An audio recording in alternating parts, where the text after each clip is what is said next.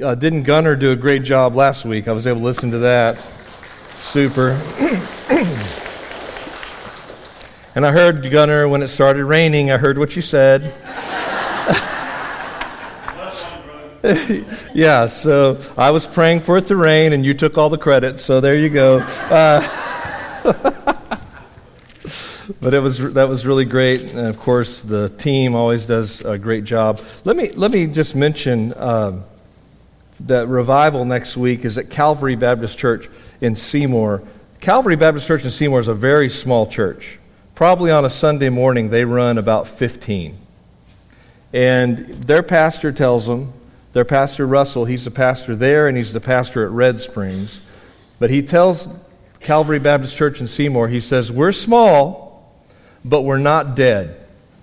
And so he said, What can we do to bless our community and share the gospel? And they've started a clothes closet over at their church. And they do a tremendous ministry with the few people they have. So they're small, but they're not dead. And I know it would be a great encouragement to them if on some of those nights, if you'd come over, and a great encouragement to our praise team if you could come over and help. We did this a few years ago in Throckmorton, and it was our, one of our favorite things we've ever done. I think everybody would say that. As we went over there and and just kind of supplemented their group. And we had a, a, good crowd, and we sang all the songs, and, and they just came alive. They loved it. So if you can come over there to Calvary, I know that'll be a blessing to them and our, to our praise team. And I'm going to preach, uh, I'm going to call the sermon series the four sermons in Isaiah, I'm going to call it Salvation Song, uh, because Isaiah really is a song about Christ. And even though he, Christ comes along 600 years later, when we read Isaiah, we just see Jesus on nearly every single page. So it's going to be a great sermon series. Look at Colossians chapter 1, verses 19 through 23, which we just read, Gunner's passage, and then we read the passage for today. Colossians chapter 1, verses 19 through 23 will be our text today. Well, if you've uh, driven by our house, and you've seen Sawyer's truck parked in Miss Lundy's driveway. She lets us park our cars there because we don't have enough room in the driveway. But we found Sawyer a truck a few months ago, and I knew immediately whenever we went and looked at this truck, and I should say Sawyer really bought the truck. He, he worked hard and, and earned the money.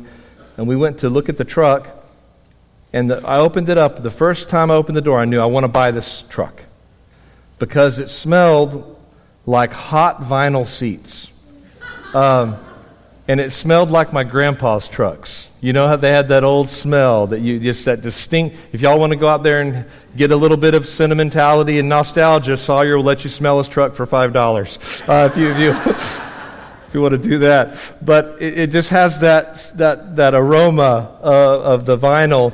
And you remember those old trucks from the 70s and the 80s uh, and even further back that just had one bench seat. Do y'all remember those? Just one bench all the way across. Well, there's a funny story about a man and his wife, and they were out for a Sunday drive in one of those old trucks. And the husband was driving, and the wife was sitting over on her side by the window. And here, here as they're on their slow Sunday drive, they see another couple in a truck on their slow Sunday drive, and they pass each other. And so the wife looks over at the husband, and she says, Did you see that? And he says, Yep. She said, Did you see those two young people sitting in that car? Yep. And did you see how she was sitting right up next to him and he had his arm around her? Yep. She said, Do you remember when we were dating, honey? He said, Yep. Do you remember how we used to sit close by each other in your dad's truck? Yep. And you used to put your arm around me and drive with one hand? Yep. Well, I want to know why we don't sit like that anymore. And he looked over at it and he said, I ain't the one that moved.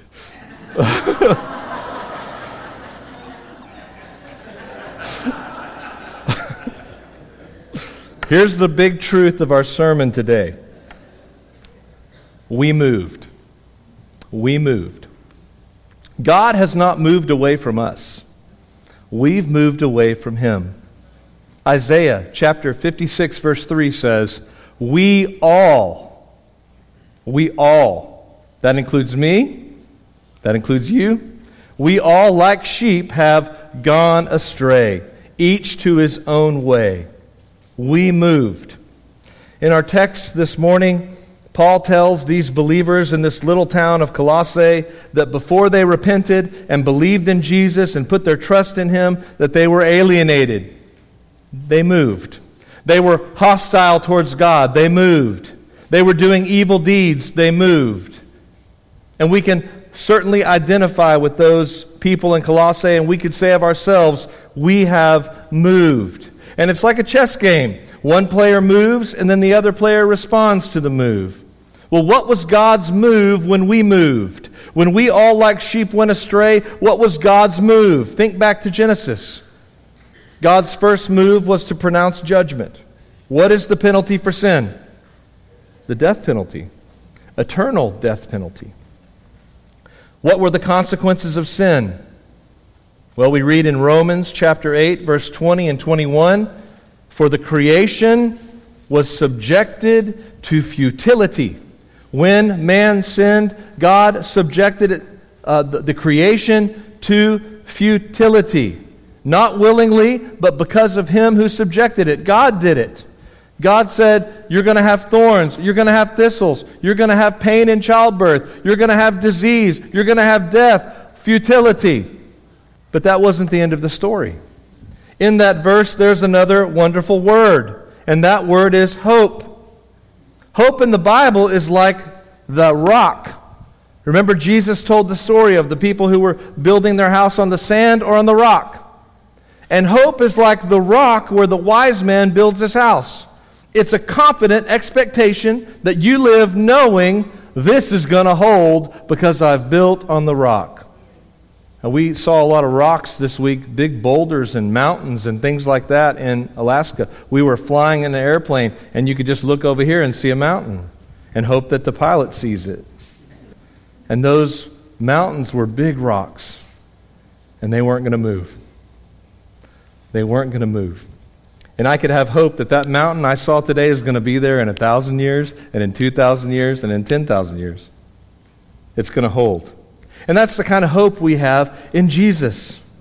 That's what hope means. It's the hope that you build an expectation on that will not fail. So listen to this verse again. The creation was subjected to futility in hope. In hope that the creation itself will be set free from its bondage to corruption and obtain the freedom of the glory of the children of God. It was subjected to futility, but there was hope that one day creation would be set free. So God's initial move was to issue the death penalty for sinful man, to subject creation to futility. But he had another move coming. One day, there will be another move, and creation will be set free from bondage and corruption. But how can freedom be obtained? The death penalty is permanent. You ever thought about that? If the death penalty is issued and the death penalty is carried out, you can't do a take back. So, how can this freedom be obtained? If there's a permanent separation, if man has moved and he can't get back to God, that's what it means, we moved, and it's impossible for us to get back to God because He's holy and righteous, and He can't have unholiness and unrighteousness in His presence. I'm a man. I've moved. I've sinned, and I have no power to change that. So, what is the move that will change it all? I want you all to imagine something with me. I want you to imagine Christmas Eve. And you know what? It's not going to be 110 degrees outside. It's probably going to be 98. Uh, well, we're hoping it's going to be cool that night, right? It's going to be a Sunday night, so we're going to come to church on Christmas Eve, Sunday morning, and then we're going to gather back together that evening at, at 5 o'clock. Is that right, Jan? It's always at 5 o'clock. Yes, Jan's the boss. Uh, we're going to gather back at 5 o'clock, and we're going to, like we've done for the last couple of years, we're not going to do those flashlight candles, you know.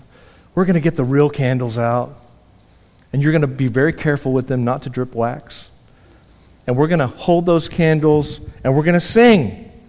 And we're going to sing, Peace on earth and mercy, mild. That means kind. So, peace on earth and kind mercy. God and sinners, what? Reconciled. reconciled. What a great word. We can picture the wife, and she's scooting over towards her husband on the Sunday drive. And he puts his arm around her like the old days. And they've been reconciled. We see the prodigal son, and he's, he's walking back home, walking back toward the father's house, and he's got this speech. You know, in his mind, he's been working on this speech I'm no longer worthy to be your son. Just let me be one of the servants. And he doesn't even have time to get his speech out because dad's running at him to embrace him. And they are reconciled. Peace on earth and mercy kind. God and sinners reconciled. How did God do this? When God saw sinful man, he thought two things. We learn in the Bible. When God saw sinful man, his holiness demanded that we be punished for our sins. But when God saw sinful man, he had pity. And his heart of love said, Forgive them. And so, God's move, the solution to the problem that we moved, began with God, we could maybe say, the most amazing move of all. He stepped out of heaven and he stepped into our world. Look what it says in verse 19. For in him all the fullness of God was pleased to dwell. In him, that means Jesus, in Jesus, all the fullness of God was pleased to dwell. Now, Paul's kind of saying something that's a little bit uh, subliminal here, but the Greeks considered, when they used that word fullness, that meant to them you have all these gods that they worshiped. And if you added all the gods together, they called that the fullness. And Paul says, no, that's not the fullness. In him, all the fullness of God was pleased to dwell. The fullness is Jesus, is what he's saying there. When we look at Jesus, what this verse tells us is that when we look at Jesus, we can see a clear picture of who God is. God always has been invisible, right? No one can see God. But when He stepped into our world, when He stepped into our flesh, then we were able to see what God is like. And this verse tells us that all the fullness of God was pleased to dwell in Jesus. We get a picture of God's heart. We get a picture of who God is when we see the Son. Jesus said, We see the Father. And verse 20 says, It pleased God. For all, 19 says it pleased God for the fullness to dwell. And then verse 20 says it pleased God to reconcile all things to himself. So, two aspects of this reconciliation. I like to call the first aspect cosmic because I like that word. Cosmic. It's big, it, it includes everything. Look at this cosmic reconciliation. Verse 20. And through him, Jesus, God, through Jesus, is reconciling to himself all things.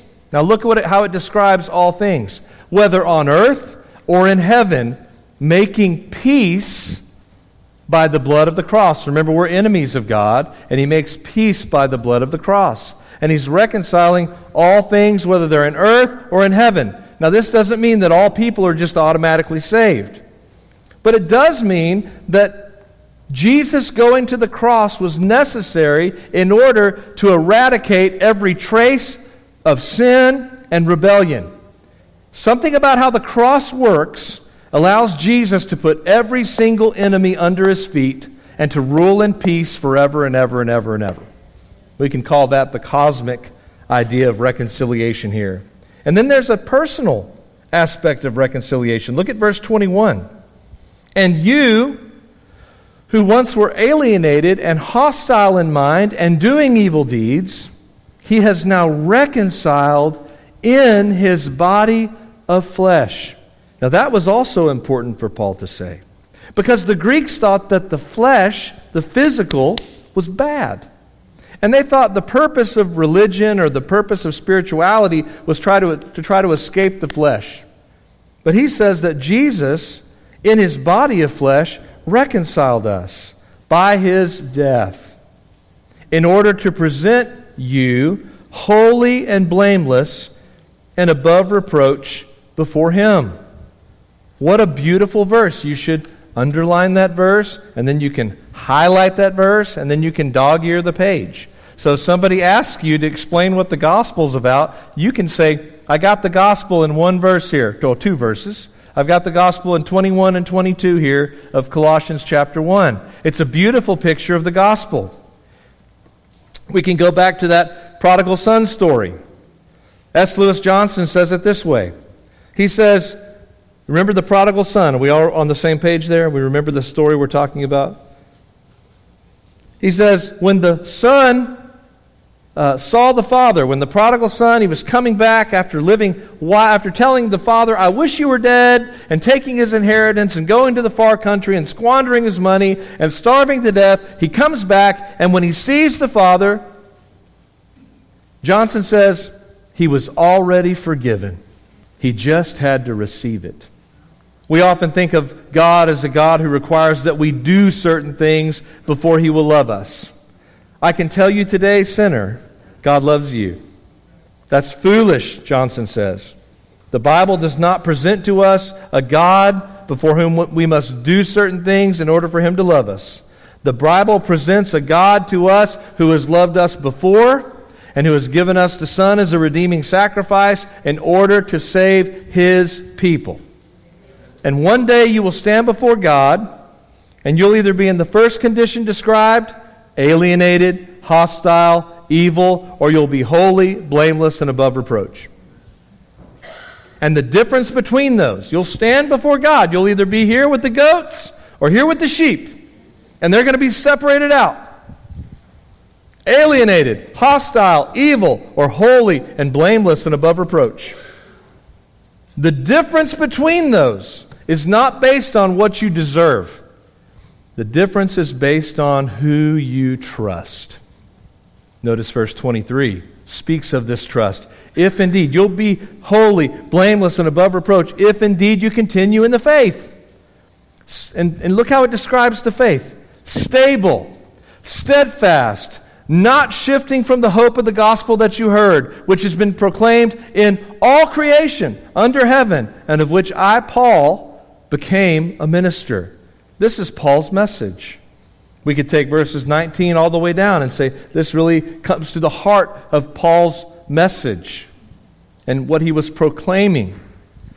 But what does this mean, verse 23? What it means is that the type of faith that saves is a faith that abides. God does not give you the gift of faith by grace. He does not give you that gift and it's not powerful enough to save you. Okay, if you are saved and you're a new creation in Christ, then there's no takebacks on that either. Okay? Saving faith is a faith that abides. The way you know you're saved is that you believe and you don't stop believing. You endure to the end. Now, there's people that think they believe. Y'all remember Matthew chapter 7? There's people that show up at the judgment. And they're like, Jesus, we did all these things for you. And what does he tell them? I don't even know you. And these people on, on the surface looked like they knew Jesus. They were doing things in his name. So certainly we can understand that there's people who might have said, "Oh, I, I, tried. I tried religion. I said the prayer. I did this. I did this. I walked the aisle. I said the prayer. I got religion," and they didn't get nothing. All they had was just a psychological experience because they felt bad about their sin because they got caught, or they felt guilty about it because we shouldn't sin. Sin hurts people. But that's not how salvation is described in the Bible. God always finishes what he starts. And I am sure of this, the apostle says in Philippians chapter 1 verse 6, that he who began a good work in you will bring it to completion at the day of Christ Jesus. Hebrews chapter 12 verse 2. Jesus is called the author and the finisher or the perfecter of our faith. Baptists used to be known for a saying that thankfully we don't really say anymore. They used to say, once saved, always saved. And that bred this idea that you could just say a sinner's prayer And if those words left your mouth, it was like an incantation. You know, if you were sincere about it, then people thought, well, that obligates God to save you no matter how you live. Well, that's a real misunderstanding of the gospel and its power. Because when someone truly believes the gospel, they're described as a new creation with a new nature. If any man is a new creation, when you get saved, you're something different. You don't change back to what you are. Does a bullfrog go back to being a tadpole? Does a butterfly turn back into a caterpillar? No. Neither does a saved person become a lost person. And if that was possible, what we learn in Hebrews is that there's no going back.